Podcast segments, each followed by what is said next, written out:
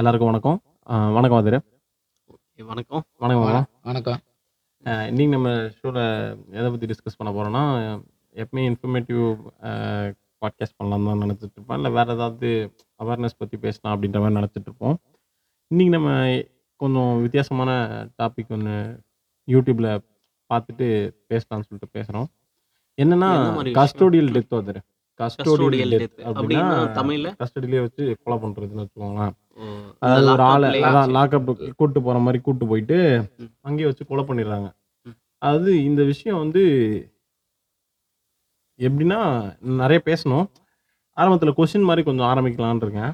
உங்கள் point of வியூன்னு ஒன்று இருக்கும்ல, ஏன்னா ஒரே பாயிண்ட் ஆஃப் வியூவில் எல்லா விஷயத்தையும் சொல்ல முடியாது. இந்த பக்கமும் நியாயமும் இருக்கலாம், தப்பும் இருக்கலாம். என்ன கேட்டிங்கன்னா முழுக்க முழுக்க தப்பு தான். டாபிக்குள்ளே போயிடலாம். இப்போது 2 பேரை கொலை பண்ணுறாங்க. டேட் அன்னைக்கு 18 அன்னைக்கு 2 பேர் குடிச்சிட்டு வராங்க. ஒருத்தர் பேர் வந்து விக்னேஷ், இன்னொருத்தர் பேர் வந்து சுரேஷ். இவங்க 2 பேர் வந்து குடிச்சிட்டு ஆட்டோவில் வந்ததாக சொல்கிறாங்க.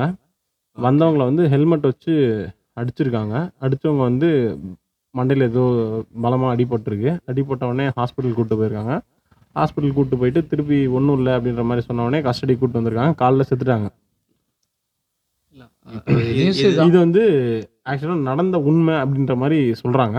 பட் ஜெல்லிஸ்ன்ற ஒரு லாக் அப்ல நடந்த விஷயத்தை பத்தி இப்ப நீங்க சொல்றீங்க. ஓகே, லாக் அப்ல நடந்திருக்கு. ஸோ இது ஒரு பெரிய நியூஸ் ஆகவே இல்லை. நம்ம ரொம்ப ரேரான நியூஸ்ல தான் இதை பாக்குறோம். அப்படியே பெரிய நியூஸ், அதாவது பெரிய பெரிய நியூஸ் சேனல் நானும் கேள்விப்பட்டிருக்கேன். ஆனா யூடியூப் அந்த மாதிரியில தான் வந்தது. சென்னையில் கொடூர கொலை, கஞ்சா பிடிக்கப்பட்ட உடனே ஜெயிலில் வந்து இப்போ மர்ம முறையில் மரணம் அப்படின்ற விஷயத்த யூடியூப் அந்த மாதிரி இதில் தான் பார்த்துருக்கேன். நான் நியூஸ் சேனல் பார்த்துருக்கேன். இந்த மாதிரி எந்த ஒரு நியூஸ் சேனல்லையும் ஒரு ஒரு இது நியூஸ் எதுவும் வெளிவரல. பாலிமர் நியூஸ்ல ஒரு இடத்துல வருது. எனக்கு நிறைய கொஸ்டின்ஸ் இருக்குது அதை பற்றி. இது ஏன் நியூஸ் ஆகலைன்றது என்னோட ஃபர்ஸ்ட் கொஸ்டினாக இருந்தாலும், செகண்ட் என்னோட கொஸ்டின் என்னன்னா அந்த ஹியூமன் ரைட்ஸ் கமிஷன்லாம் என்ன பண்ணிட்டு இருக்காங்கன்ற மாதிரி. ஹியூமன் ரைட்ஸ் அவங்களாம் எந்த மாதிரி விஷயத்தை கையில் எடுப்பாங்கன்னா, அரசியல் கட்சிக்கு சப்போர்ட்டாக தான் எப்பவுமே எந்த ஒரு மனித உரிமை கழகம் இருந்தாலும் செயல்படும்.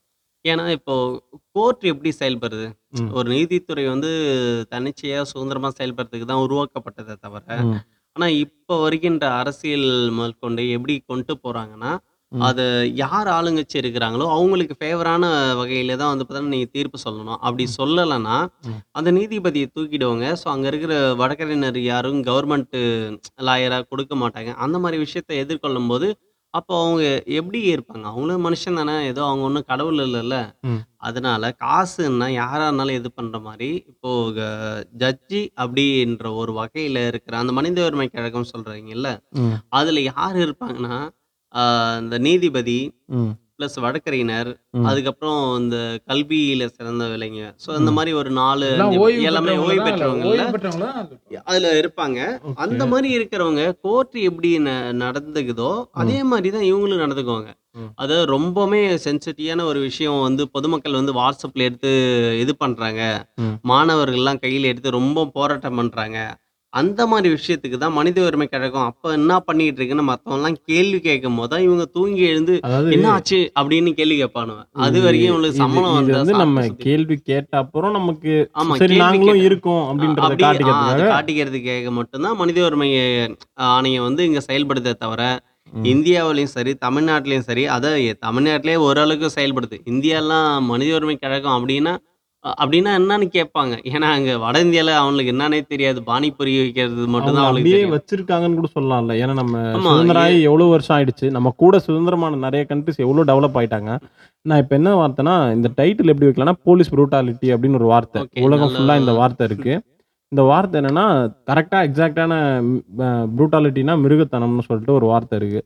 இந்த வார்த்தையை வந்து நம்ம யோசிச்சு சொல்றோம்னா ரொம்ப யோசிச்சு சொல்றோம். இது ஏன் இது அவ்வளோ ஸ்ட்ராங்காக சொல்கிறேன்னா, ஒரு மனுஷனை அடிக்கிறதுக்கு ரைட்ஸ் எப்படி கொடுக்குறாங்க? அடிக்கலாம், நீங்கள் எப்போ அடிக்கலாம்னா ஒடுக்குமுறை பண்ணும்போது நீங்கள் உங்களுக்கு டிஃபென்ஸ்க்கு தான் வெப்பன் கொடுக்குறாங்களே தவிர நீங்களாம் அஃபென்ஸ்க்கு வெப்பன்ஸ் எடுத்து நீங்கள் அவங்கள அடிக்கிறீங்க. நீங்கள் அடிக்கிறீங்கன்றது வந்து யார் அடிக்கிறீங்கன்றது முக்கியம். அதாவது யாரனா கொலை பண்றவனை போய் நீங்க அடிக்க முடியாது. கொலை கொலை அதுக்கு அடுத்த டைட்ல வரல, அடிக்காம இருக்க முடியாதுன்னு சொல்ல வரல நான். அடிக்க கூடாது, யாரையுமே அடிக்க கூடாது. சரண்டரான ஒருத்தனை நீங்க போய் அடிக்க கூடாது. நீங்க ஒருத்தனை தேடி பிடிக்கும் போது உங்களை தாக்க முற்பட்டா நீங்க பதிலுக்கு அவங்களை டிஃபென்ஸ் பண்ணும் போது அடிக்கலாமே தவிர சும்மா இவன் கொலை பண்ணிட்டான்றதுக்காக நீங்க கூட்டு போய் அடிக்க, கொலைக்கு 1000 காரணம் இருக்கலாம் இல்லையா? விசாரணை செய்து அதன் மீது வந்து என்ன நடவடிக்கை, என்ன தண்டனை, ஜட்ஜி எதுக்கு இருக்காங்க, கோர்ட் எதுக்கு இருக்கு? நீங்களே அடிச்சு நீங்களே கொலை பண்ணிட்டு போறதுக்கு என்ன கோர்ட் இருக்கு? எல்லாம் இருந்தாலும் ஒரு குற்றவாளிகிட்ட வந்து சில உண்மைகளை வந்து தெரிஞ்சுக்கணும்னா கொஞ்சம் விசாரணை போது கொஞ்சம் அடிச்சு கேட்க வேண்டிய விஷயம். விலங்குன்னு சொல்லிட்டு ஒரு வெப்சீரிஸ் சொன்னேன், ஆனா இது அப்படிப்பட்ட விஷயம் இல்லையா? இல்ல நான் வந்து அதுக்கு தான் வரேன். எக்ஸாக்டா இந்த பிரச்சனையை கூட நான் விடுங்க. எனக்கு போலீஸ் புரூட்டாலிட்டி அப்படின்ற வார்த்தையை நான் ஏன் சொல்றேன்னா, ஃபர்ஸ்ட் ஆஃப் ஆல் ஒரு விஷயத்தை தெரிஞ்சுக்கோங்க. போலீஸை வந்து நான் எல்லாரையும் இல்லை, நான் எல்லாமே அப்படி தானே நான் சொல்ல முடியும் என்னால். உங்களோட குவாலிஃபிகேஷன் என்ன? போலீஸ் நீங்கள் அதிகபட்சம் உங்களோட குவாலிஃபிகேஷன் என்ன பண்ணிட்டு போகிறீங்க? டிகிரி முடிச்சுட்டு போவீங்க. டிகிரி முடிச்சுட்டு போனால் நீங்களும் ஒரு நார்மல் ஹியூமன் தான். உங்களுக்கு ஜட்ஜு தொழில் கொடுக்கல. உங்களுக்கு யாராவது கம்ப்ளைண்ட் கொடுத்தா அந்த கம்ப்ளைண்ட்டுக்கு ஆக்ஷன் எடுக்க போகிறீங்க. உங்களுக்கு முதல்ல யார் அடிக்கிறதுக்கு பர்மிஷன் கொடுத்தாங்க? அடிக்க இந்தியா தவிர வேற எங்கேயுமே பெரிய குற்றங்கள் நடக்கலையா? யாரையுமே எங்கேயாவது இந்த மாதிரி அடிச்சு பாருங்க. நிறைய கண்ட்ரி இருக்கு. அப்ப நம்மள சுத்தி மத்த கண்ட்ரில எல்லாம் போலீஸுக்கு அடிக்கிறதுக்கு பவர் இல்லையே. நம்மள சுத்தி எந்த கண்ட்ரில இல்ல, நம்ம கண்ட்ரிலே முதல்ல ஏன் போலீஸுக்கு அடிக்கிறதுக்கு பர்மிஷன் கொடுத்தாங்க? மக்களை பிடிச்சி அடின்னு சொல்றவன் யாரு? நீங்க யார அடிக்கிறீங்கன்றது ஒரு கேள்வி இருக்குல்ல, எதுக்காக அடிக்கிறீங்கன்றது. இல்ல, அடிக்கவே கூடாதுன்ற. நீ அடிக்கிறதுக்கு யாரு ஃபர்ஸ்ட்? ஸ்டூடெண்ட்ஸ் அடிக்க கூடாதுன்னு சொன்னீங்கல்ல, அது வரவேற்கக்கூடிய விஷயம்னு வச்சுக்கோங்க. வாதியார வந்து அடிக்க கூடாது. இப்ப பசங்களாம் வாதியார் அடிக்க ஆரம்பிச்சிட்டானோ, அது வேற பிரச்சனை. அப்படி இருக்குதுல்ல. இப்ப நீங்க அதை சரி பண்ண முயற்சி பண்றீங்க. நான் தப்பு சொல்ல, மற்ற நாடுகள்ல நடக்கிற மாதிரி நீங்க நம்ம பசங்களும் நல்லா வளரணும். பயந்துக்கு நம்ம ஸ்கூலுக்கு வராம இருந்துடக்கூடாது. அவன் அட்லீஸ்ட் ஸ்கூலுக்காவது வரணும். அவனை பேசியே திருத்துங்கன்னு சொன்ன நீங்க அவங்க அப்பா அம்மா அடிங்க, கொலை பண்ணுங்கன்னு சொன்னா அவன் எப்படி ஒழுங்கான பையனா வளருவான்? ஏன் அதை எல்லாரோட அப்பா அம்மா இவங்க அடிச்சது இல்லையா இந்த போலீஸ்?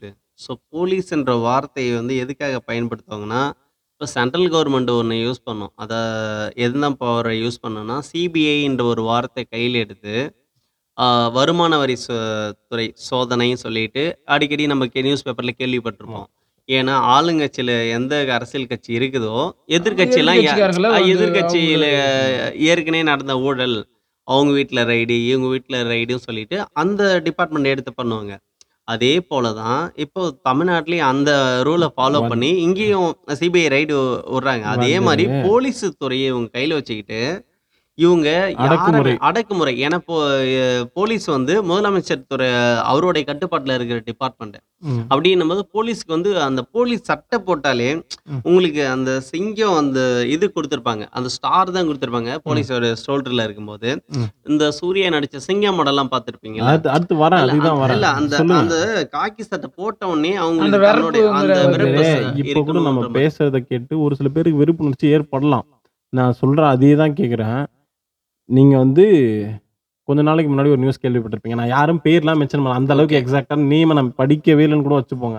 இந்த நியூஸை நீங்கள் கேள்விப்படலன்னு மட்டும் சொல்லுங்கள். நீங்கள் எல்லாருமே இந்த நியூஸை கேள்விப்பட்ட, தமிழ்நாட்டில் இல்லைன்னு வேணால் சொல்லுங்கள். கேள்விப்படலன்னு சொல்கிறதுக்கு ஒரு ப்ரெக்னென்ட் லேடி ஒருத்தவங்க போயிட்டு இருந்தாங்க பைக்கில், அவங்களை கிக் பண்ணி கீழே விழுந்து அந்த குழந்தை செத்து போச்சு. நியூஸ் கேள்விப்பட்டீங்களா இல்லையா? கேள்விப்பட்டேன். அதுக்கடுத்து இப்போ இந்த ஜெயராஜ்னு சொல்லிட்டு ஒருத்தர், அப்புறம் அந்த ஃபீலிக்ஸ்ன்னு சொல்லிட்டு இன்னொருத்தர், அவங்க கூட அவங்க அப்பாவும் பையனும் சேர்த்து கஸ்டடியில வச்சு கொலை பண்ணாங்கன்னு கேள்விப்படுறீங்க இருக்குல்ல. இது முதல்ல வாதிரை, இது நீங்க என்ன பண்ணீங்க? நீங்க ஃபர்ஸ்ட் அதுக்கு என்ன பண்ணீங்க? அவருக்கு என்ன தண்டனை கொடுத்தீங்க? அவருக்கு இல்ல கடவுள் கொடுத்துட்டு தண்டனை. அந்த 2 போலீஸ்ல ஒருத்தர் கொரோனா வந்து செத்து போயிட்டாரு. இன்னும் ஒரு ஆள் என்ன இல்ல, நான் சொல்றேன் ஒரு பேச்சுக்கு, ஒருத்தர் கொரோனா வந்து செத்துட்டாரு. இப்போ யாரானாலும் தப்பு செஞ்ச எந்த ஒரு அதிகாரியானாலும் அதிகபட்ச தண்டனை என்ன பண்ணுவாங்கன்னா, இடமாற்றம். ஃபர்ஸ்ட் சஸ்பெண்ட் பண்ணுவாங்க, 2 அப்படி இல்லைன்னா 2வது டிரான்ஸ்ஃபர் பண்ணுவாங்க. இது 2 மட்டும் தான் இவங்களால பண்ண முடியும். நீங்க வந்து என்னன்னா, நான் வந்து இந்த சட்டத்தை எழுதுனாங்களே, இதை நான் ரொம்ப மதிக்கிறேன். வந்துட்டு நீங்கள் வந்து ட்ரான்ஸ்ஃபர் பண்ணுறீங்க. சப்போஸ் அவரை வேலையை விட்டு பணி நீக்கம் பண்ணிட்டீங்கன்னா அவர் லைஃபே ஸ்பாயில் ஆகிடும். அந்த பண்ணக்கூடாதுன்னு கவர்மெண்ட் பண்ணுறீங்க, ஓகே. செத்து போன குடும்பம் இருக்குல்ல, அது அவன் குடியாரனா கூட இருக்கட்டும், அந்த பையனும் அவன் இல்லைன்னா அந்த ஃபேமிலி நினச்சி பாருங்க. வந்துட்டு அவங்க ஒய்ஃபு, அவங்க பசங்களை வேலையே முடிச்சிட்டீங்க, அதுக்கு அதான் பனிஷ்மெண்ட்டா? இல்லை, கொலையை அடிச்சு உண்மையாங்கிறது அது வந்து போலீஸுக்கு வந்து வாத்தியாரே, எழுதப்படாத அடிக்கவே ஒரு சட்டம். கூடாது வாத்தியாரே. அல்ல, நீங்க வில்லன்ல ஒரு அது வெப்சீரிஸ் வாத்தியாரே, ம், நீங்க பாத்தீங்களா? ஆமா அந்த வெப்சீரிஸ்ல போட்டு அவ்வளோ அடி அடிக்கிறான். அடி. நீங்க அந்த டார்ச்சர்ஸ் எல்லாமே ஒரு தடவையாவது லைஃப்ல நீங்க எல்லாம் பயன்படுத்தி வச்சிருக்காங்க வந்துரு. இது நீங்க மக்களை வச்சு அரசாங்கம் என்ன பண்றீங்களா? மக்கள் சட்டத்தை பார்த்து பயப்படணுமா, போலீஸை பார்த்து பயப்படணுமா? மக்கள் எப்பவுமே சட்டம் எல்லா மக்களுக்கும் நீங்கள் தமிழன்ற ஒரு விஜய் படம் சொல்லியிருப்பாரு, அந்த படம் அவ்வளோ பெருசாக ஓடல, ஏன்னா நல்லது சொல்கிற படம் என்றைக்குமே பெருசாக போகாது. அதில் மக்கள் அனைவரும் அடிப்படை சட்டங்கள் என்னன்னு தெரியணும். தெரிஞ்சு இப்போ பண்ணது. போலீஸ் உன்னை கூட்டி கேட்குறாங்க அப்படின்னா உன்கிட்ட என்ன கேட்பாங்க? ஃபர்ஸ்ட் ஐடி கார்டு இருக்கான்னு கேட்பாங்க. ம், அதை நீ யாருன்னு கேட்டால் ஸ்டூடெண்ட்டு சொன்னால் ஐடி கார்டு காட்டு சொல்லுவாங்க. ஆமா ரெண்டாவது அதே ஸ்டூடெண்ட்ஸ் ஃபாரின்லயா இருந்தா, ம். சார் உங்களுடைய ஐடி கார்டு காமிங்க, நீங்க போலீஸான்றதெல்லாம் வாத்தியாரே தெரியும். அதை கேட்கவே பயமா இருக்கு வாத்தியாரே. ஆனா நான் இங்க கேட்டா நீங்க நீங்க கேட்டா காட்டுவியா இல்ல அடிப்பீங்களா இங்க வந்து பாத்துரு? அந்த தமிழ் இடத்துல என்ன நடந்துச்சு தெரியுமா? இவன் குடிச்சிட்டு வந்திருக்கானுங்க வாத்தியாரே 2 பேரு. ம், இது நார்மலா நடக்கிறது தான். யாரும் நான் குடிக்க ஆமா மாட்டேன்லாம் அந்த போலீஸ்லாம் குடிக்க மாட்டாங்க. இல்ல வாத்தியாரே இல்ல எல்லாம் குடிப்பாங்க வாத்தியாரே. ஒரு விக்கிறது யாரு? அரசு கவர்மெண்ட் விக்கிது கவர்மெண்ட் விக்குது விக்குது. குடிக்கான பார்ல எங்கேயாவது உட்காரதுக்கு சீட் வச்சிருக்கீங்களா அப்ப இல்ல வாத்தியாரே? இல்ல இந்த பார் வைக்க குடிக்கிறதுன்னு கூடாதுன்னு சொல்றாங்க. வாத்தியாரே, பார் பார் வைக்க வைக்க கூடாது. கூடாதுன்னா இப்ப வீட்டுக்கு போய் குடி ஒயின் எடுக்கலாம். ஷாப் ஆனா மட்டும் வச்சுட்டு போனா பார் போற அங்க வழியிலே உட்காந்து குடிக்க பிடிச்சிடுறான். கூடாது. ஓகேவா? சரி, உட்காந்து குடிச்சு ட்ரங்க் அண்ட் டிரைவ் பண்ண முடியாது. வாங்கிட்டு வீட்டுக்கு போனா வீட்டுக்கு போகும்போதும் நீங்க பிடிப்பீங்க. இல்ல அது குடிச்சிட்டு போனாலும் பிடிப்பாங்க தான். ஆ, இந்த இல்ல அது இவனு இது இந்த இது 2 பேரும் சிரிக்க வேண்டிய புத்திசாலி விஷயமே தானே. ஏன்னா கிடையாது பைக்கில் போயிருந்தாதானே வாதிரே. நீங்க பிடிப்பீங்கன்னு சொல்லிட்டு அவன் ஆட்டோல போயிருக்கிறான். இது யாருக்கு வேணா ஆட்டோல நடக்கலாம் அதுல. போனவனு ஆட்டோ 2 பேரும் பிடிச்சி ஆட்டோ வேகமா வந்தது. ஆட்டோ மிஞ்சி போனா எத்தனை கிலோமீட்டர் வேகத்துல போகும்? ஒரு 50 கிலோமீட்டர். அதிகபட்சம் 25 கிலோமீட்டர் தான் இல்ல வந்துரு. வேற இது அந்த எக்ஸல புடிச்சு போறவனை புடிச்சிட்டு நீங்க ஸ்பீடா வண்டி ஓட்டுறீங்கன்னு சொல்ல பிடிக்கிற மாதிரி. இது இல்ல நான் அவன் என்ன கை சொல்றேன் காட்டினாலே ஆட்டோ வாதிரே, அக்கறை நீ பண்ண நான் போறான். நடந்ததை சொல்றேன் இருங்க. இவங்க போயிருக்கானுங்க, இங்க இவனுங்க வந்து போலீஸ்கிட்ட எகுத்து பேசியிருக்கானுங்க வந்துட்டு. ஏன்னா இவன் இங்க படிச்ச எந்த யாருக்குமே அறிவு இல்லை வந்துட்டு. ஏன்னா எப்படின்னா அவன் அவன் கேள்வி கேட்டா அவன் பதில் சொல்றாங்கன்னு வச்சுக்கோங்க, தெனாவட்டா பேசுறான்னு வச்சுக்கோங்க வந்துரு. என்கிட்டயே நீ இப்படி பேசுறியான்னு கேட்டு அடிச்சிட்டாங்க வந்துரு. கொலை பண்ணி என்கிட்ட இப்படி கேட்கறியான்னு கேட்டு கொலை பண்றது எந்த வகையில நியாயமா இருக்கும்? என்கிட்ட கண்டிப்பா காலில் ஒருத்தன் கடையில வந்து பிரச்சனை பண்றான் வந்துரு. அவனை நான் கொலை பண்ணிட்டா நீங்க எனக்கு என்ன தண்டனை கொடுப்பீங்க? அந்த போலீஸ்க்கு என்ன தண்டனை கொடுத்தீங்க? இல்ல ஒரு பொதுமக்கள் கொலை பண்ணா அவங்களுக்கு ஒரு மிகப்பெரிய ரிமாண்ட் பண்ணி அவங்களுக்கு ஜெயில் போட்டுருவாங்க ஃபர்ஸ்ட் 15 நாள்ல. அதுக்கப்புறம் விசாரணை நடத்தி அவங்களுக்கு அதிகபட்ச ஆயுள் தண்டனை வாங்கி கொடுக்கறதுக்கு முடியும்.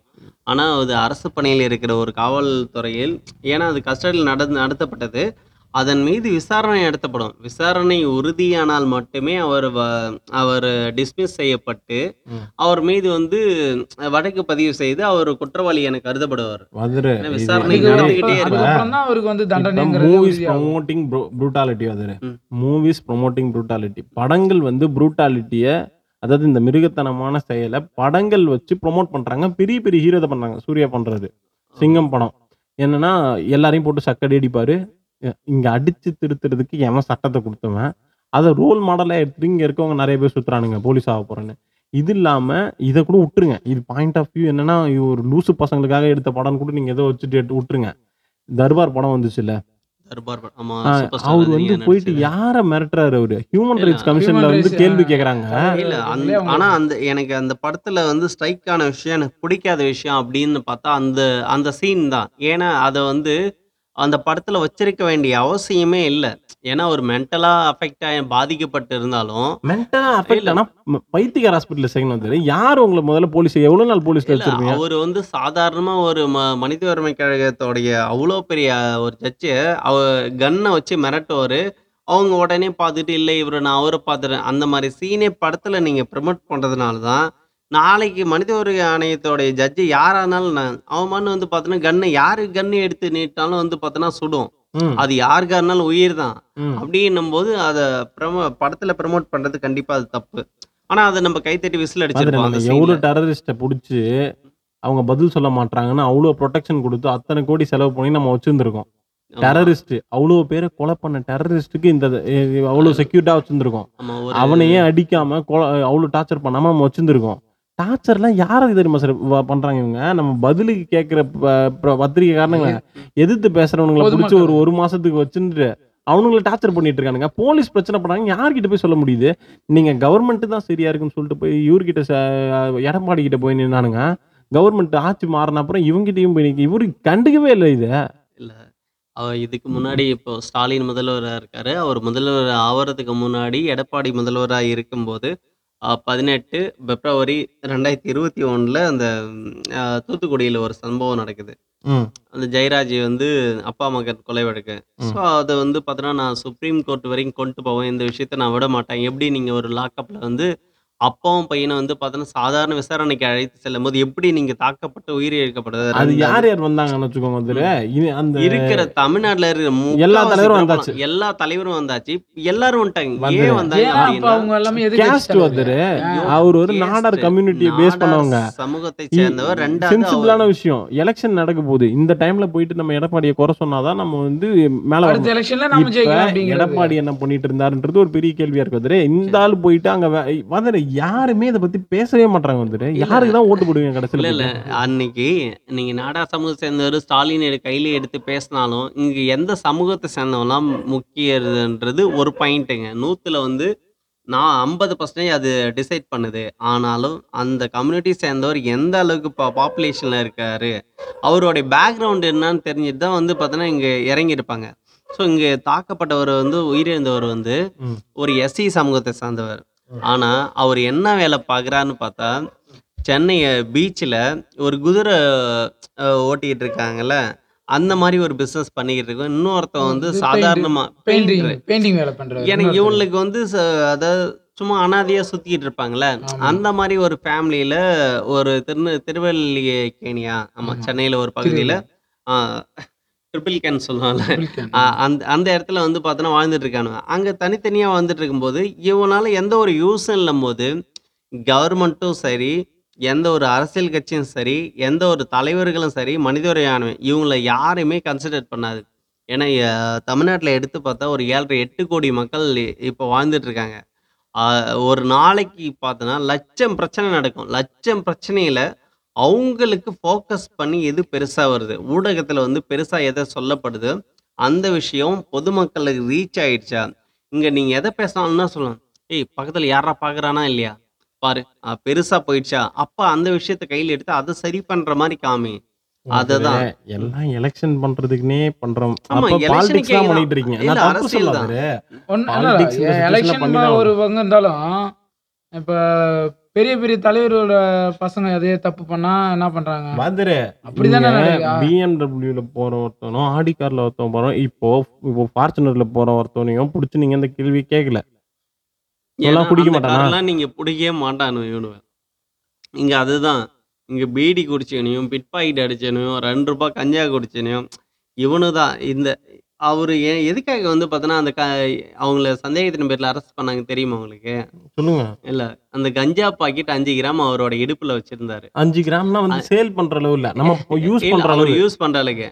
ஆனால் அதுவே கஞ்சா லீகலா இருக்க கண்ட்ரில கூட உங்க அளவுக்கு கேவலமான போலீஸ் கிடையாது. கஞ்சா லீகலா இருக்க கண்ட்ரில மக்கள் தைரியமா நடமாடுறான். இல்ல அந்த கஞ்சா நீங்க இங்க ப்ரொடியூஸ் இல்லை. பண்றதே இந்த போலீஸோடைய ஒரு சில ஏரியாவுக்கு தெரியும், யாரு டிஸ்ட்ரிபியூட் பண்றான்னு அவங்களுக்கு தெரியாம ஒரு அணு கூட அசையாதுங்க. போலீஸுக்கு தெரியாம அவன்கிட்ட போய் மாமூல் வாங்கிட்டு தான் பார்த்தோன்னா யாரு இவன் வேலை பிட் பாக்கெட் செய்வானா? அடிக்கிறான், யாரு கஞ்சா விற்கிறான், ஏன்னா யார் சரக்கு விற்கிறான்னு அப்படி எல்லாருக்குமே தெரியும் ஏன்னா அவங்களுக்கு. ஒரு டிராவலிங்ல இருக்கிற இடத்த கவனிக்க வேண்டிய இடத்துல தான் போலீஸ் இருக்கு.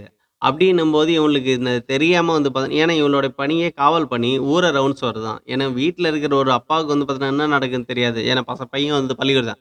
ஆனா இவங்களுக்கு சுத்தி நடக்கிறது எல்லாமே தெரியும். ம். தெரிஞ்சிருந்தும் காசு வந்தா கம்முன்னு ஆயிடுவாங்க. காசு வரலையே அதனால இவனை பிடிச்சி நீங்க சொன்ன மாதிரி தான் சும்மா கூட்டு போயிருக்கானு. அடிச்ச அடியில தலையில பலமா அவருக்கு அடி விழுந்துச்சு.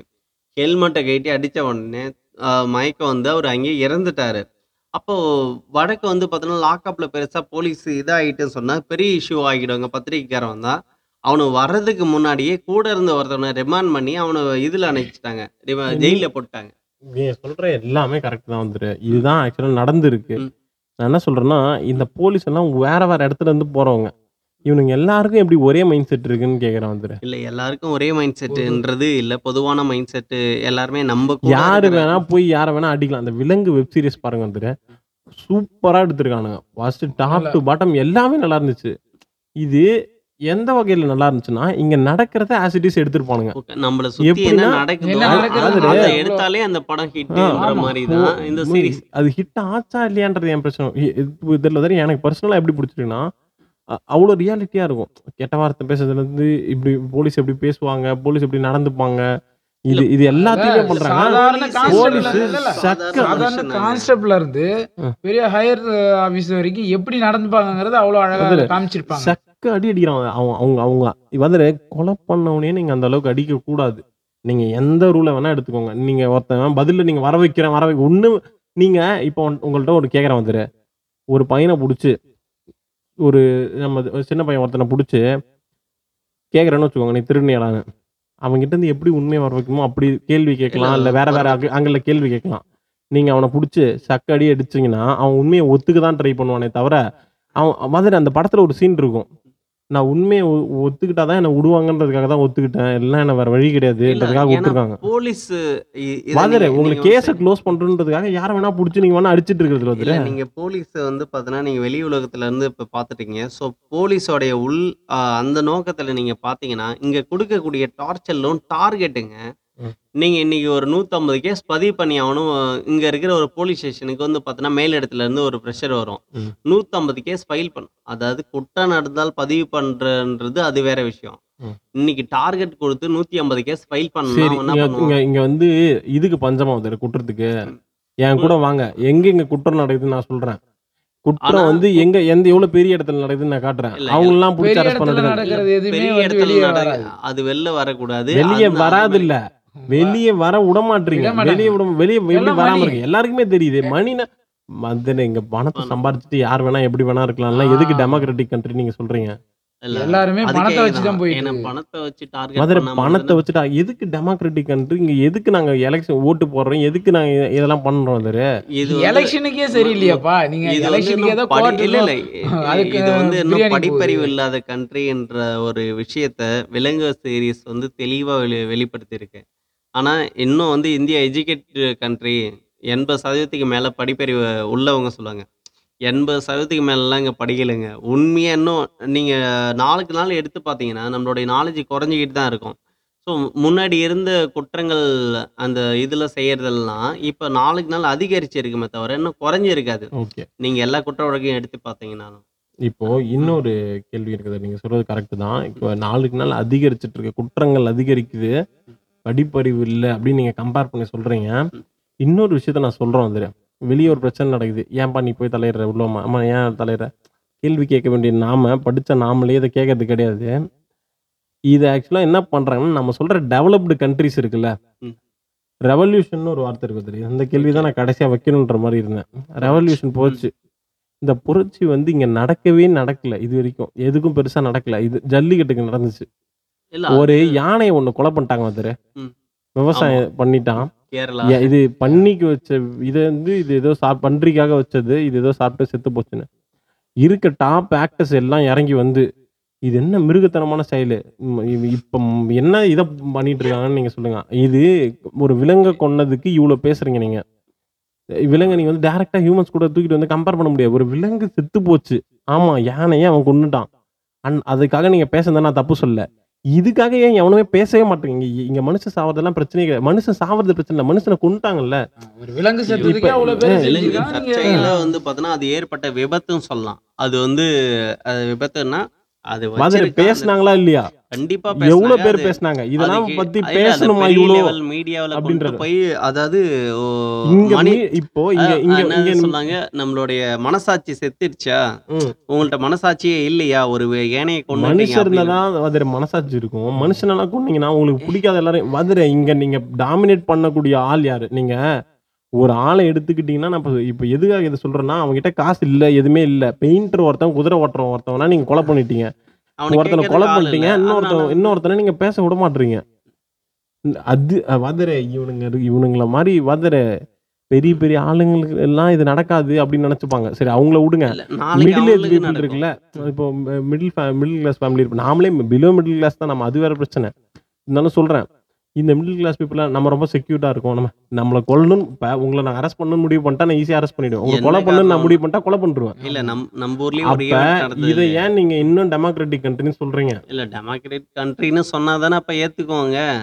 நீங்க வேற வந்து என்னன்னு சொல்றீங்க? இங்க வந்து இப்ப ஒரு சாதாரண வேற என்னத்த சொல்லி இது பண்ண முடியும்? சர்வாதிகார ஆட்சின்னு சொல்லுங்க.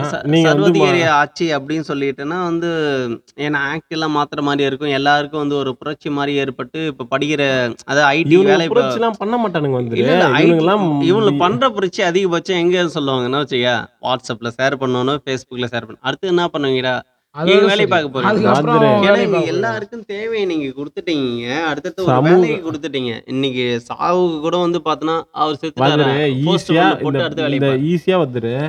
இவனுங்க இப்போ இது யார் பேசணும், இவர் செத்தது யாரு, ஒரு ஒரு தலித் சமூகத்தை சேர்ந்தவர் இது திருமாவளவன் இதை பேசிருக்கணுமா பேசிருக்கூடாதா? கண்டிப்பா அந்த தலித் இவர் என்னத்த பண்ணிட்டு இருக்காரு? இப்ப இல்ல எலெக்ஷன் டைம்ல மட்டும் சத்தம் போட்டு போறதுக்கு நீ ஏன் சமூக கட்சி தலைவரா இருக்க? இதை பண்ணிக்கிட்டு இருக்க, அதை பண்ணிட்டு இருக்க. எல்லாருமே வந்து சமூகத்துக்கான ஓட்டு, அவருடைய ஓட்டு பின்னாடி பின்னாடி என்ன பின்னணி அடிப்படையில தான் எந்த ஒரு தலைவருமே பேசுவாங்க. இப்போ நீங்க வந்து ஜாதி கட்சியை எடுத்துக்கிட்டோம், திருமாவளவன் ஆகட்டும், இது அன்புமணி ராமதாஸ் ஆகட்டும், இவங்க 2 பேருமே சாதாரணமா என்டர் ஆக மாட்டாங்க. அவங்களோடைய இப்போ இப்போ தலித்தில் ஒருத்தர் பாதிக்கப்பட்டாருன்னா அவருக்கு பின்னாடி ஒரு 10 ஓட்டு 50 ஓட்டு இருந்தா மட்டும்தான் அவங்க பேசுவாங்க. சமூகத்துக்கு ஒரு கட்சி வந்துரு, அது தாழ்த்தப்பட்ட சமூகத்துக்கு கண்டிப்பா ஒரு கட்சி இருந்தாகணும். அவங்களோட குரல் கண்டிப்பா அங்க கேட்டு அவனும் கேட்க வேண்டிய இடத்துல அதுக்காக ஒரு கட்சி இருக்கு. ஆனா நீங்க இப்ப இந்த பிரச்சனை நடக்கிறப்ப வரலன்னா நீங்க எதுக்கு தான் வருவீங்க? இது இல்லாம வாதர் ஒரு ஒரு எக்ஸாம்பிள் சொல்றேன் சார். யூஎஸ்ல ஒரு பிரச்சனை நடக்குது. யாரு இவரு பீரியடுக்கு முன்னாடி ஓகே டொனால்ட் ட்ரம்ப் ட்ரம்ப்போட பீரியடில் அவரோட ட்ரம்ப் ஒன்றும் பெரிய அதிக ஓட்டு வித்தியாசத்தை தோக்கல வந்தார். அவர் ஜெயிக்காததுக்கு ஒரு important one of the important reason என்னன்னு பார்த்தீங்கன்னா இதுதான். அங்கே ஒரு பிளாக் பீப்புள் ஒருத்தர் இறந்துட்டார். ஒரு ஒரு ஆள் தான். இங்கே இறந்தவனுக்கும் அங்கே இறந்தவங்களுக்கும் பெரிய வித்தியாசம் கிடையாது. நீங்கள் இங்கே அடித்து கொண்டு இருக்கீங்க. இது அதை விட மோசமான செயல். ஏன்னா அவர் கழுத்து நெரிக்கப்பட்டு கொள்றாருன்னா அது வேற கான்செப்ட். கொலை பண்ணுற எப்படின்னா போலீஸ் யாரை எகுத்து பேசுறேன்னா இங்கேயே அடிச்சிருக்காங்க அங்கேயே அடிச்சிருக்காங்க. வந்துரு அவங்க அரெஸ்ட் பண்ணுற ஸ்டைலே அது வரைக்கும் அதுவாக தான் இருந்திருக்கு. அதனால் அப்படி கொண்டுட்டாங்க அங்கே. ஆனால் அங்கே பண்ண தப்புக்கு வேர்ல்டு ஃபுல்லாக இம்பேக்ட் இருக்குது. வேர்ல்டு ஃபுல்லாக வந்துரு நல்லா நோட் பண்ணிக்கோங்க. அமெரிக்கா ஃபுல்லாக ஸ்ப்ரெட் ஆகுது. எந்தெந்த கண்ட்ரியில் பிளாக் பீப்புள் இருக்கானோ எல்லாமே ஒயிட் பீப்புளெலாம் இறங்கி போராடுறான். வந்துரு அங்கே நீங்கள் இப்போ சமூகம் சரியாகுமா? இங்கே சரியாகுமா? இல்லை அங்கே சரியாகுமா இங்கே சரியாகுமா சொல்கிறீங்களா? ஒரு பிரச்சனை என்ன நடந்துன்றது ஸோ உலகத்துக்கோ இல்லை ஒரு வீட்டுக்கோ ஒரு நாட்டுக்கோ ஒரு இடத்துக்கோ சொன்னாதான் அந்த சின்ன பிரச்சனையா பெரிய பிரச்சனையா முடிவு பண்ணும். அப்போ அந்த இடத்துல முடிவு பண்ணது ஒரு மீடியா முடிவு பண்ணிச்சு, அதை ஃபோக்கஸ் பண்ணிச்சு, இருக்கிற எல்லாருக்கும் ஸ்ப்ளட் பண்ணி காமிச்சது. கரெக்டாக அந்த பிரச்சனை பெருசாச்சு. உண்மை என்னங்க? இங்கேயே நடக்கிற விஷயம் மீடியாவில் வந்துரு அங்கே வந்து நார்மல் மீடியா மீடியாவே இருக்கு. எப்படி இது இல்ல இல்ல நம்ம நார்மல் மீடியாவில் வந்துரு சோஷியல் மீடியா ஸ்ப்ரெட் ஆச்சு. இந்தியாவில் இருந்த ஸ்கூலில் படிக்கிற ஒரு பையன்லேருந்து பையன்லேருந்து காலேஜ் படிக்கிற பசங்கள்லேருந்து எல்லாருமே ஒரு வேலைக்கு போகிறவங்கலேருந்து எத்தனை பேர் பிளாக் லிவ்ஸ் மேட்டர்னு போட்டான் தெரியுமா? என் ஃப்ரெண்ட்ஸ் கான்டாக்ட் லிஸ்ட்லேயே இங்கே SSVல படித்தவன், இங்கே SRVல படித்தவன் இதுவா போச்சு. எல்லாருமே கருப்பு கலரில் ஒரு ஸ்டேட்டஸ் வச்சுருந்தான். ஏன் எதுக்குன்னு தெரியாதவங்களாம் வச்சுருந்தான். சும்மா பிளாக் கலர் ஸ்டேட்டஸ். அப்போ என்னன்னா பிளாக் லிவ்ஸ் மேட்டர் அப்படின்னு சொல்லிட்டு ஒரு ஸ்டேட்டஸ். கருப்பின மக்கள் வாழணும் ஒரு ஸ்டேட்டஸ். இப்போ நீங்கள் கொலை பண்ண மக்களுக்கு யாருமே எதுவுமே நீங்கள் கொலை தானே பண்ணீங்க. இங்க தமிழ்நாட்டுல அப்படி இன்னைக்கு கொலை கிடையாது. நடக்கல. இன்னைக்கு கொலை ஏன் தமிழ்நாட்டில் மனுஷங்க வாழல? இருங்க இல்ல மனுஷன் வாழ்றாங்க. வாழாத கண்ட்ரினே ஒரு வேலை இங்க தமிழ்நாட்டுல வந்து எல்லா மீடியாக்களும் ஆளுங்கட்சி என்ன பண்றாங்களோ வாத்தியாரே. அவங்களுக்கு தான் சப்போர்ட். அவங்க என்ன சொல்றாங்கிறதே மீடியா தான் இப்ப முடிவு பண்ணுது. முதல்ல அப்படியே ஒரு எடுத்துக்கணும். ஒரு ஒரு பிரச்சனை உங்க ஊர்லயே நடக்குதுன்னு நீங்க எடுத்து பாத்தீங்கன்னா முதல்ல வந்து சொல்றது இது சொல்லலாமா வேணாமா? 4-5 நியூஸ்லாம் அந்த கத்தி படத்தெல்லாம் பார்த்துருப்பாங்க. வாதிரே இதுக்கு மீடியா மட்டும்தான் காரணம் நம்ம இல்ல சொல்ல முடியாது. இவங்க நம்ம தான் இருக்கிற மக்கள் வாதிரே தான் காரணம். பாத்ரூம்ல வழுக்கி விழுந்து செத்துட்டாங்கன்னு சொல்லிட்டு பாலிமர் நியூஸ் வாசிக்கிறார். வாதிரே கை உடஞ்சிச்சுன்னு சொல்லிட்டு செத்துறாங்கல்ல. அது ஆனா அது எப்படின்னா எல்லாருக்குமே தெரியும். அந்த நியூஸ் வாசிக்கிற ஃபர்ஸ்ட் எங்க ஆரம்பிக்கிறேன் பாருங்க. அவன் கை உடஞ்சிருச்சுல்லங்க. அந்த உடச்ச விலங்கு படத்துல அது அழகா காமிச்சிருப்பானுங்க. கையை இழுத்து வச்சு அந்த கையிலே அடிச்சு உடைப்பானுங்க. கை அடிச்சு இப்ப நம்ம அஜித் படத்துல வலிமை படத்துல அதுல என்ன கூட நடந்துச்சு? அதான் நடந்துச்சு. ஆமா கையை உடைக்கிறாங்க. அங்க அடிச்சு என்ன நடந்துச்சு? இதெல்லாம் பைத்தியக்காரத்தனத்தோட உச்சக்கட்டம் வந்துரு. நீங்க கையை உடைக்கிறீங்க, இல்ல அது உடைச்ச உடனே வெளியே வரீங்க. வெளியே வந்தா ஜட்ஜு கிட்ட போய் சொல்றீங்க. ஜட்ஜுக்கு தெரியும். தெரியாம இருக்குன்னு மட்டும் சொல்லாதீங்க. அவன்லாம் தெரிஞ்சிருக்கும். அங்க இருந்த பொதுமக்களுக்கு அது தெரியும். இங்க நியூஸ்ல வாசிக்கும் போது இந்த பாலிமர் நியூஸ் ஒருத்தன் யூடியூப்ல பேசிட்டு இருப்பான் பாருங்க. அவன் பேசுற டோன்லயே தெரியும் அது வந்து உண்மையா உண்மையா. அவன் எது மாதிரி பேசுறான்னா கலாச்சி பேசுவான். பாத்ரூம்ல வழுக்கி விழுந்து ஆடா டேய் நீ இது அதை நீங்க ப்ரொமோட் பண்றதும் இதை ப்ரொமோட் பண்றதும் ஒண்ணுதான். ரோட்ல போறவனை பிடிச்சி கொலை பண்ணுன்னு சொல்றது ஒண்ணு. அங்க அடிக்க சொன்னீங்க இங்கேயே அடிச்சான். அங்க அடிச்சவன் புழைச்சிட்டான், இங்க அடிச்சவன் செத்துட்டான். வேலை முடிஞ்சது. அதேதான் ஏன்னா இங்கே யார் நீங்கள் ஒரு சைடில் வந்து போலீஸை வந்து அடிக்கிறதுக்கு ஏன் வருவேன், ஆனால் இந்தியா கண்ட்ரியில் போலீஸுக்கு அடிக்கிறதுக்கு பவர் எல்லாம் நிறைய குற்றங்கள் வந்து நடந்துக்கிட்டே இருக்கும். ஸோ வாந்தரு நீங்கள் போலீஸ் மேலே அடிக்கிறதுக்கு மரியாதை இருக்கிறது காட்டிலும் இந்த வாந்தரு அங்க ஒரு அங்க பயம்ன்றது ஒரு இருக்கணும். போராட்டம் நடக்குதுன்னு வச்சுக்கோங்க. ம் அங்க ஏன் ஏன் நீங்க இதெல்லாம் வெடியெல்லாம் வீசிட்டு இருக்கீங்க? புகை ஏன் போட்டுட்டு இருக்கீங்க? சுட வேண்டியதானே 10 பேரை. இல்லை அந்த இடத்துல சுட்டா அது வந்து நியூஸ் வாத்தியாரே பேப்பர்ல நான் சொல்றதை பெருசாகிடும். கேளுங்க, அங்க நீங்க சுடக்கூடாது, அங்க நீங்க அடிக்க கூடாது. போராட்டத்தை கலைக்கிறது தான் வேலையை தவிர போராட்டம் பண்றவங்க சாவடிக்கிறது இல்ல. போராட்டம் எதுக்கு வாத்தியாரே நடக்குது? நீங்க தீவிரவாதி எப்படி உருவாக்குறீங்க? அந்த பையன் அப்ப செத்து போனவனோட பையன் தீவிரவாதி ஆயிட்டா என்ன பண்ணுவீங்க? இல்லை அப்போ ஒன்றும் பண்ண முடியாதான், ஏன்னா அதில் அதை பற்றிலாம் அந்த கவர்மெண்ட் யோசிக்காது. ஏன்னா கவர்மெண்ட் யோசிக்காது விடுங்க வாத்தியாரே. பொதுமக்கள் என்ன வாத்தியாரே பண்றானுங்க? ஏன்னா அந்த இவங்க ஊரே இவங்களுக்கு நாளைக்கு அந்த ஒரு பையன் வாதிரே கொளுத்திட்டானா அப்போ அவன் ஒன்றும் நம்ம பண்ண முடியாது. ஊருக்காரனான்னு கேக்குறான், நம்ம ஜாதிக்காரனா கேக்குறான், நம்ம அவன் யாரோ செத்துட்டான், நமக்கு என்ன? நம்ம சொந்தக்காரனா? நம்ம பங்காளியா? அதுதான் நம்ம யாருன்னு கேட்போம் முதல்ல. ஏய் என்ன ஊரில் நடந்தது? நம்ம ஊர்லையா? சரி நம்ம ஊர்லனா எந்த தெருவில்? நம்ம தெருவியா? இல்லை இல்லை எந்த ஊரில்? அந்த ஊரில். அட ஊர்ல அவன் செத்தா ஆகட்டும் அப்படின்னு தான் அது சொல்லுவோமே தவிர, நம்ம ஏன்னா தெருவில் பழகி என்ன கூட சரி இவன் தானே அப்படின்னும். ஆனா நம்ம ஊர்லயே அந்த தெருவுலயா ம். அவனுக்குள்ள ஏன்னா அடிச்சுக்கிட்டான்ல சரி இப்போ போ மக்களுடைய அப்படின்னு போயிடும். மனசு மாறிடுச்சு. ஏன்னா இப்போ அதை வேலை முதல்ல ஒரு பிரச்சனைனா ஒரு ஒரு சாவுக்குன்னாலும் அதை கல்யாணத்துக்கு ஒருத்தவங்க கூட்டாலும் கூப்பிடாட்டாலும் வந்து பார்த்தோன்னா கூட்டா வந்து போகணும், கூப்பிடலன்னா போகக்கூடாது. ஆனால் ஒருத்தவன் செத்துட்டா ஸோ இருக்கிற எல்லாருமே வந்து பார்த்தோன்னா கேள்விப்பட்டாலே கடைசியாக போகணும்ன்றது. கடைசியாக போவாங்க, ஏன்னா அவருடைய இறுதி சடங்குல கலந்துக்கினேன். ஆனால் இன்னைக்கு இருக்கிற இந்த உலகத்தில் எல்லாருமே வேலைக்கு போய் ஆகணும், வேகமாக பொருளாதாரம் வளர்ச்சி அடைஞ்சிட்டு அதுக்கேற்ற மாதிரி இவங்க என்றைக்கும் போய் இந்த அதை அச்சீவ் பண்ணி ஒரு அம்பானியோ இந்தியாவில் பொறுத்த வரைக்கும் ஒரு அம்பானியோ இல்லை டாடா குரூப்பையோ வந்து முந்திர முடியாது. ஆனாலும் நானும் வேகமாக ஓடணும் வேகமாக ஓடணும் சொல்லிட்டு இவங்க எல்லாருமே வேகமாக ஓடுறன்ற ரேஸில் ஓடுறதுனால யாருக்குமே இந்த நல்லது கெட்டது நீங்கள் சொல்கிறீங்க இல்லையா, அதாவது போலீஸாக அவங்களுக்கு அந்த நடந்தது வேகத்தை நாளைக்கு அவங்க யூஸ் நமக்கு பண்ணிக்கிறாங்க. நடக்குங்கிறது யாருக்கும் தெரியாம வந்துரு போகுது. நல்லது கெட்டதுன்றது நான் பேச வரல. ஒரு குழந்தைய ஒருத்தன் கொலை பண்ணிட்டான் வந்துரு, அவனை நீங்கள் அடிக்கக்கூடாது. ஒருத்தன் ரேப் பண்ணிட்டான், அவனையும் நீங்கள் அடிக்கக்கூடாது. ஏன் அவன் வந்து இல்ல சரண்டரானா அடிக்காம எப்படி அவங்கிட்ட நீங்க உண்மையை வர வாதிர வைக்க முடியும் சொல்லுங்க. நான் சொல்றது வந்து உண்மையை வர வைக்கிறதுக்காக அடிக்கிறதா இல்லைன்னு ம். உங்ககிட்ட வாதிர அடிக்க அடிக்கவே கூடாது வாதிர. இல்ல அதுதான் ரூலு. அடிக்க உண்மையை கூடாதுதான்பா. அடிக்க ஆதாரம் மூலயமா நீங்க ப்ரூஃப் பண்ணணும், கேமரா இருக்கா ப்ரூஃப் பண்ணணும், சாட்சி இருக்கா ப்ரூஃப் பண்ணணும். நீங்க அதை வச்சு தான் ப்ரூஃப் பண்ணணும். போட்டு ஒருத்தனை அடிச்சே ப்ரூஃப் பண்ண வைக்க முடியும் வாதிர. செய்யாத தப்பு ஒத்துக்கு வைக்க முடியும் அடியால. உங்களுக்கு புரிய மாட்டேங்குது. அப்படி அவங்க இல்ல நீங்க அடிக்கணும்னா இல்ல இல்ல ஸ்கேல் ஸ்கேல் வச்சு கையில் அடிக்க மாட்டாங்க, கையை உடைக்கிறானுங்க வந்து. இப்ப அவன் இப்போ செய்யாத செய்யாதவன் குற்றத்தை ஒத்துக்குவானா? வந்து ஒத்துக்க செய்யாத குற்றத்தை வந்து நீங்க சொல்றது கரெக்ட் தான், சரி ஒத்துக்க வைக்க முடியாது. ஒருத்தவன் ஒரு தப்பு தான் செஞ்சிருக்காங்கிறத நீங்க எப்படி கரெக்டா தெரியும்? அவன் ஒரு 2 3 குற்றம் செஞ்சிருக்கான்னு வச்சுக்கலாம், ம். ஆனா ஒண்ணு மட்டும் தான் உங்களுக்கு தெரியும். அவன் இங்க ஒண்ணு பாருங்க தான் இங்க பாருங்க. செஞ்சிருக்கானா இல்ல முதல்ல இன்னும் கோர்ட்டு ஆ, ஜட்ஜு கையில கன்னையோ ஜட்ஜு கையில கழியோ கொடுக்க வேண்டியதானே? ஜட்ஜு இறங்கி வந்து அடிக்க வேண்டியதானே? போலீஸ் முன்னா ஜட்ஜு முன்னாடி அடிக்க சொல்லுங்க.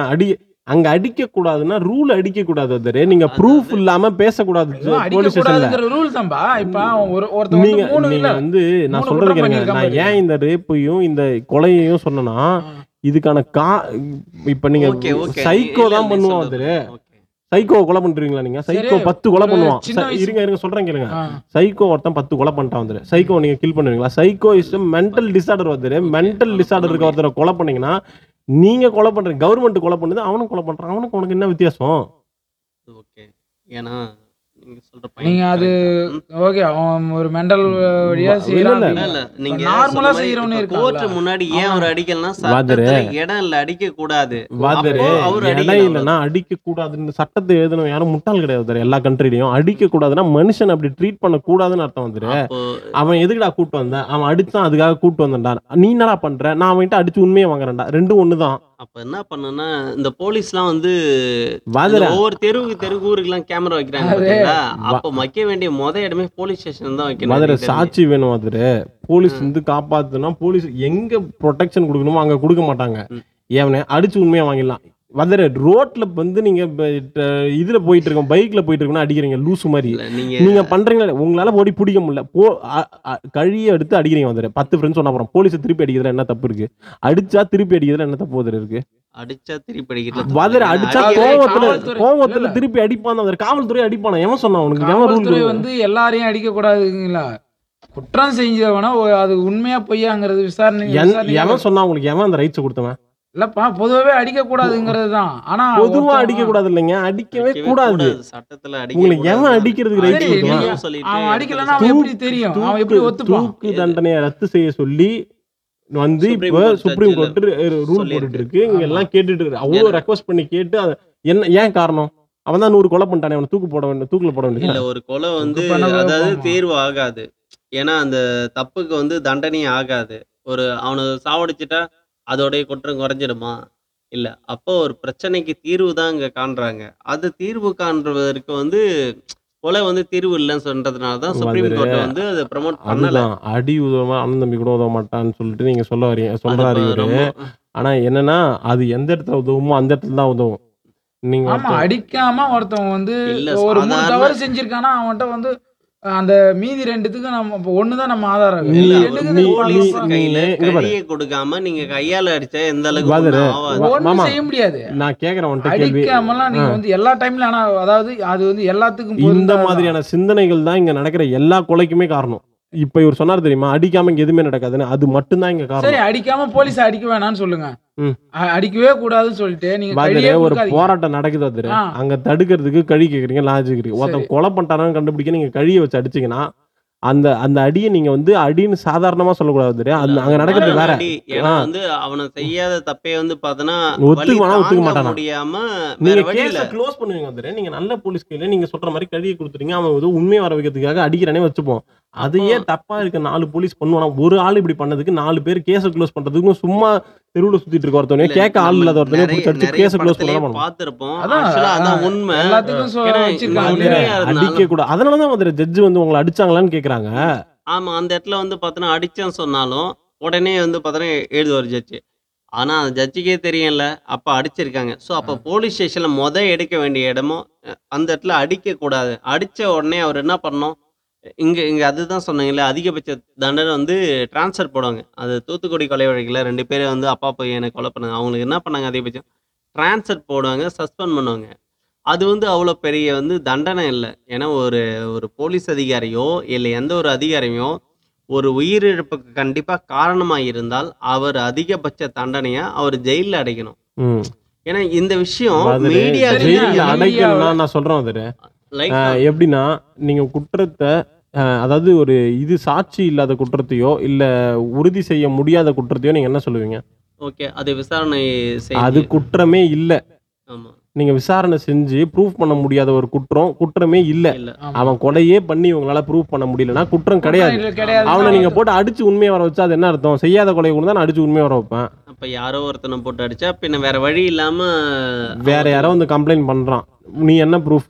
சரி, நான் பார்த்தேன், என் பையன் பார்த்தான், நீ பார்த்தான், 4 பேர் பார்த்துருக்கான், நீ தப்பு பண்ணியிருக்கன்னு சொல்லலாம். அதில் ஒரு லாஜிக் இருக்கு. அவன் உனக்கு எதிரியா இருப்பான், வேற எவன்டா பார்த்தான், கேள்விகள் இந்த மாதிரி வரலாம். இந்த டைம்ல நீ எங்க இருந்த, இந்த மாதிரி யோசிச்சு சிந்திச்சு செயல்படுறவன் தான் வந்து அந்த மாதிரி ஆளுங்களை தான் நீங்கள் போலீஸ் டிபார்ட்மெண்ட்டை சேர்க்கணும். நல்லா பாடி பில்டராக இருக்கான், இவன் 2 பேரும் கொலை பண்ணுவான், பிடிச்சி போலீஸ் டிபார்ட்மெண்ட்டில் ஜாயின் பண்ணுன்னு போட்டால் கரெக்டாக இருக்குமா? இல்லை, நீங்கள் யாரை ஜாயின் பண்ணாலும் ஹையர் ஆஃபீஸர் என்ன சொல்கிறாரோ ஒபே த ஆர்டர்ன்ற வார்த்தையை நீங்கள் கேள்விப்பட்டிருப்பீங்க. அதை நீங்கள் சொன்னீங்கன்னா வேறு வழி இல்லை. அவர் போயிட்டு நீ பார்க்குறான்னா இப்படி இதை விசாரணை என்ன நான் சொல்கிறேன், நீ ஒன்று செய்ய தம்பி வேலையை விட்டு தூக்கிடும் பரவாயில்லையா ஐயா சொல்கிறத செஞ்சிருங்கய்யா. அப்புறம் அவன் என்ன பண்ணுவான், நாளைக்கு போய் 4 இடத்துல வேலை செய்யாமல் ஃபோனை வச்சு நோண்டிட்டு அவன் மனு படுத்து தூங்கிட்டு அடுத்த நாள் எழுந்து பார்ப்பான். 2 இடத்துல வந்து பார்க்கக்கூடாது, அதாவது யாருமே பார்க்கக்கூடாது. மீதி பேர் பார்க்கலாமானா கேஸ்ட் பார்க்குறதால நடக்கிற இம்பேக்ட்டு வெளியே பார்க்குறத விடுங்க. ஒரு 2 பேரை நான் சொல்கிறேன், நீதி கிடைக்கலன்றது வந்து நீதி செத்துருச்சுன்னு சொல்லிட்டு சொல்கிறாங்க, போயிட்டு நீங்கள் கோர்ட் வரைக்கும், அது வேற கதை. நீதி செத்துருச்சு அது வேற. மனுஷன் சாவறான் 2 இடத்துல, போலீஸ் ஸ்டேஷனில் சாவறான், ஹாஸ்பிட்டலில் சாவான். இவனுக்கு 2 பேரும் கேஸ்ட் பார்த்துட்டு ஏய் நீ வெளில நில்லு, நடக்குதா இல்லையா? கண்டிப்பா நட. அப்போ நீங்க 2 பேரும் கேஸ்ட் பார்த்துட்டீங்கன்னா வந்து இந்த மாதிரி பிரச்சனை நடக்குது. அது ஒரு டாக்டர், நீங்க நீதி கிடைக்கணும்னு போலீஸ் ஸ்டேஷன் போறீங்க, உங்களை ட்ரீட் அங்க ஒரு ஐயரை நீங்க அடிச்சு கொண்டிருக்கீங்களா? இது வரைக்கும் கொன்னது இல்ல. ஆனா நம்ம ஊர்ல இருக்க, அதாவது நம்ம பக்கத்துல இருக்க ஏரியா வார்த்த ஐயரு ஒரு கொலையே பண்ணியிருக்காரு. ஆனா அவர் போயிட்டு ஒரு வாரத்துல வெளில வந்துட்டாரு. அது நிரூபிக்கப்பட்ட கொலை, அவராலேயே இங்க வெளியே வர முடியுது, ஒண்ணுமே செய்யாம குடிச்சிட்டு வாதிர இவனுங்களை மாதிரி ஒரு அதான் சொல்றேன் வந்துரு. திரும்ப நான் பதிவு பண்றது ரொம்ப ரொம்ப மோசமான விஷயம். என்ன வந்துரு, நாளைக்கு என்ன கூட்டு போய் உள்ள வச்சு கொலை பண்றாங்க வந்துரு, 4 நாள் அதிகபட்சம் பேசுவாங்க இந்த ஊர்ல, வேற என்ன நடக்கும்? அவ்வளவுதான், யாருமே இல்ல. இல்ல இப்ப தூத்துக்குடியில ஒரு பிரச்சனை சொன்னாங்க இல்லையா, இப்ப அதுக்கு மட்டும் நம்ம என்ன பண்ணிட்டாங்க, எல்லாருமே பேசணும். ஊர்ல தமிழ்நாட்டுல இருக்க எல்லா தலைவரும் வந்தாங்க, அவங்களுக்கான நிதிக்கு ஓரளவுக்கு கொடுத்தாங்க. ஆனா அந்த அளவுக்கு கூட இங்க எதுவுமே நடக்கல. இல்லையா? இப்ப நீதி கிடைக்கல. இது என்ன சொன்னாங்கன்னா அதுவே பிரச்சனை பெருசான பிறகுதான் எல்லாருமே வந்தாங்க, ரோட்ல வந்தாங்களாம்.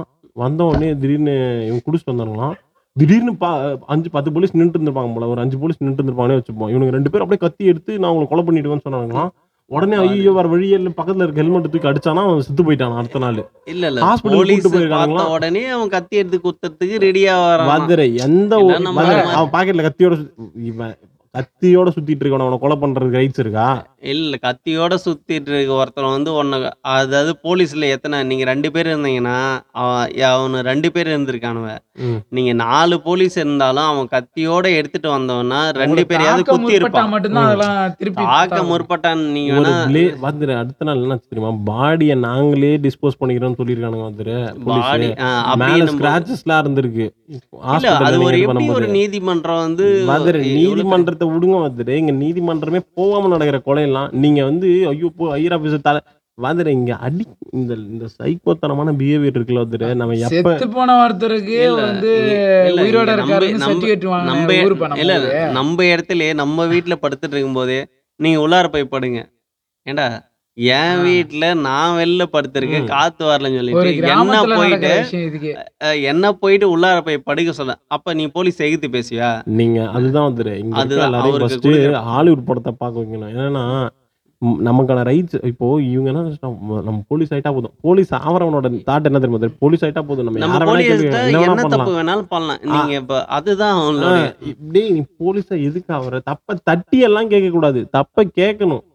போய் அவனை அடிச்செல்லாம் கேட்கறது கிடையாது. தப்ப போயிட்டு நடக்காம பாத்துக்க. நீ போய் தடுக்கிறதுனா எந்த மாதிரி, அதுக்குதான் ஒரு 4-5 வெப்சீரிஸ் ஏதாவது படத்தை பார்த்தா அதர் கண்ட்ரில என்ன நடக்குதுன்றதாவது தெரியும்ல. போலீஸ் கிட்ட நீங்க என்ன கேள்வி கேட்கலாம்? அதர் கண்ட்ரி கேட்டோட இந்த போலீஸ் எல்லாம் எங்க என்ன எப்படி நீ கேட்ப? ராணுவத்துல ட்ரைனிங் இருக்கு. அந்த ட்ரைனிங்ல இவங்களுக்கு கொடுத்துட்டு அத எந்த ஒரு டிபார்ட்மெண்டோட எக்ஸாமோடய வேலையா இருக்கட்டும் அவங்கள அந்த மாதிரி, அதாவது இருக்கிற ஒவ்வொரு மக்களையும் சொல்றேன், ராணுவத்துல இருக்கிற ட்ரைனிங் மாதிரி எங்கேயுமே வந்து பார்த்தோன்னா நாட்டுப்பற்றோ இல்லை கஷ்டமோ எதுவும் இல்லை. 2 வருஷம் ட்ரைனிங் நீங்க கொடுத்துட்டீங்கன்னா ஒவ்வொரு அரசியல்வாதியும் அந்த ட்ரைனிங் முடிச்சிருந்தாதான் எலிஜிபிள்னு சொல்லிட்டீங்கன்னா, ஸோ அவன் தப்பு பண்ணணுன்ற மைண்டே வந்து பார்த்தோன்னா பாதி வராது. ஏன்னா அங்க அதுக்கான ரூல்கள் வந்து அந்த மாதிரி இருக்கும். ரூல்ஸ் ஸ்ட்ரிக்ட் ஆக்கினா இவனுங்களை திட்ட முடியாது. இன்னைக்கு ரைட்ஸ் இருக்கா அது அடிக்கிறதுக்கு? இப்ப நீங்க சொல்றீங்க காவல்துறை வந்து அடிக்கிறாங்க அப்படின்னு சொல்றீங்கல்ல, அவருக்கு எப்படிங்க தெரியுது இப்படிதான் நடத்தணும் சொல்றீங்களா? வெப் சீரிஸ் பார்க்க சொல்றீங்க, அதெல்லாம் பார்க்க சொல்றீங்கல்ல. இவங்களுக்கு அதெல்லாம் பார்த்த உடனே தெரிஞ்சிடுவாங்களா? ஏன்னா இங்க பார்த்து தெரிஞ்சிட அளவுக்கு சட்டத்துல எதுவும் இடம் இல்லைங்க. அதனால நான் சொல்ற ட்ரைனிங் எதுக்காக ஒரு ட்ரைனிங்னா, ஒருத்தவனுக்கு எதுவுமே தெரியாம இப்ப நீங்க வந்து நிமிர்ந்த நெல் படம் மாதிரி நீங்க பேசிட்டு இருக்கீங்க. ஏன்னா நீங்க வந்து பாத்தீங்கன்னா நான் வந்து ஒரு ஸ்ட்ரெயிட்டான லைனை பிடிச்சி இப்படிதான் இருக்கணும். நீ அடிச்சதெல்லாம் கூட விடுறா, அவன் செத்துட்டானா நீ கொலை பண்ணிட்டேன்னு அர்த்தமாயிடுச்சு. இப்ப நீ என்ன பதில் சொல்லுவ? அதுதானே கேள்வியா இருக்கு. அதுதானே தவிர எனக்கு இப்படிதான் இருக்கணும். வந்துட்டு கொலையான அப்புறம் நீங்க வந்து ஒரு கொலைக்காரனுக்கும் உனக்கு என்ன வித்தியாசம்? நீ வந்து டிரான்ஸ்பர் போட்டா அவ்வளவுதானா? அதே தண்டனை நீ மத்தவனுக்கும் கொடுக்க வேண்டியதானே? இது யாருக்கு வேணா நடக்கலாமா நடக்காதா அதை மட்டும் சொல்லிட்டு இல்ல, கண்டிப்பா யாருக்கு வேணாலும் நடக்கும். நேத்து அவருக்கு, இன்னைக்கு நமக்கு, நிச்சயம் நாளைக்கு உங்களுக்கு, யாருக்கு வேணாலும். ஆனா மனிதாவின் அடிப்படையில ஸோ அந்த மனசாட்சின்னு ஒரு வார்த்தை சொல்லுவாங்க.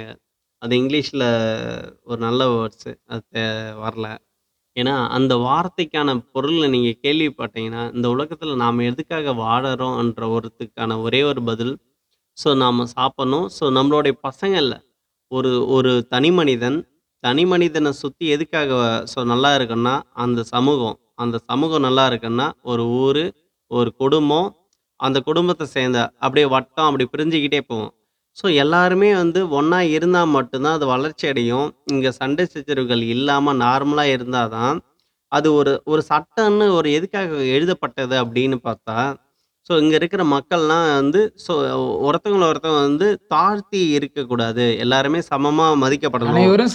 அதுக்கே தான் வந்து சட்டன்றதே எல்லாருமே சரிப்படுத்துறதுக்கு தானே சட்டமே தவிர, அது சட்டத்தை சாதகமாக பயன்படுத்தி இருக்கிற இந்த அரசியல் கட்சிகள் ஒரே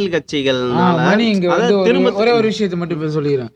நீங்க இந்த அரசியல்வாதிகள் சொன்னீங்க இல்லைங்களா, அப்படி நம்ம நம்ம தமிழ்நாட்டோட அரசியல்வாதிங்க மட்டும் ஒழுங்கான அந்த விதிமுறைகளை கடைபிடிக்கிற மாதிரி இருந்தா நிச்சயமா காவல்துறையா இருந்தாலும் சரி, ஏன்னா இவங்களுடைய ப்ரெஷரால தான் அவங்களாம் ரொம்ப நிறைய பிரச்சனைகளை சந்திக்கிறாங்க, நீங்க மனுஷனை நீங்க மனுஷனாவே பார்த்தா பார்க்கறதே போதும். கிடையாது. ஒரு ஏன்னா அரசியல்வாதி என்ன ம், பண்றான், அரசியல்வாதியை பொறுத்த பார்த்தீங்கன்னா அவனுக்கு ஒரு படிச்சவனை மதிக்கவே மாட்டேங்கிறான். ஒரு என்ன சொல்றது, ஒரு போலீஸுங்கிறது அவங்களுக்கு ஒரு பெரிய இல்ல விஷயமே இல்லை. இங்க காசு தான் எல்லாத்தையும் டிசைட் பண்ற மாதிரி. ஸோ மனுஷனை மனுஷனா நீங்க பாருங்க, காசு ஸோ அவங்கவுங்க இருக்கிற வேல்யூ பொறுத்த வரையும் அவருடைய வாழக்கூடிய வாழ்க்கையை டிசைட் பண்ணும். அவர் கார்ல போகட்டும், பஸ்ல போகட்டும், ஃப்ளைட்ல போகட்டும், எதுல வேணாலும் போகட்டும். ஸோ அவர் ஆக்சுவலா ஃபர்ஸ்ட் அடிப்படையில ஒரு மனுஷன். ஸோ மனுஷனை எப்படி ட்ரீட் பண்ணணுன்றத தெரிஞ்சுக்கிட்டு அதுக்காக சட்டத்திட்டங்கள் அதுக்கேற்ற மாதிரி. ஸோ ஒவ்வொரு நாட்டு அரசியலமைப்பு எப்படி மாறுபடுதோ இல்லையே தெரில, இந்தியாவுடைய அரசியலமைப்பும் சரி தமிழ்நாட்டோடைய அரசியலமைப்பும் சரி. ஸோ இங்கே இருக்கிற டிபார்ட்மெண்ட்டு, ஸோ அரசியல்வாதிகள் எல்லாருமே மக்களுக்கான ஒரு நல்ல திட்டங்களை கொண்டு வாங்க. இங்கே இருக்கிற மக்கள் உலகத்தில் அதிகப்படியான மக்கள் தொகை உள்ள நாடு, முதல் நாடு சீனா, அது சிறப்பாக வளர்ந்துக்கிட்டு இருக்கு. அதுக்கு அடுத்த இடையில இருக்கிறது இந்தியா. ஸோ இந்த இருக்கிற மக்கள் தொகையை நீங்கள் கரெக்டாக கையாண்டாலே போதும், இன்னும் பல்வேறு தலைமுறைகளுக்கு உங்களுடைய பசங்களே அது முதல்வராகட்டும் ஏதோ எல்லாமே இருப்பாங்க. ஸோ நாடும் செழிப்பாக இருக்கும். அதனால சட்டத்திட்டங்கள் கரெக்டாக கடைபிடிங்க, மக்களை மக்களாக நடத்துங்கள். ஸோ அதுதான் என்னுடைய நம்மளுடைய டாப்பிக்கான இறுதி முடிவாக இருக்கட்டும். ஓகே, நன்றி, வணக்கம்.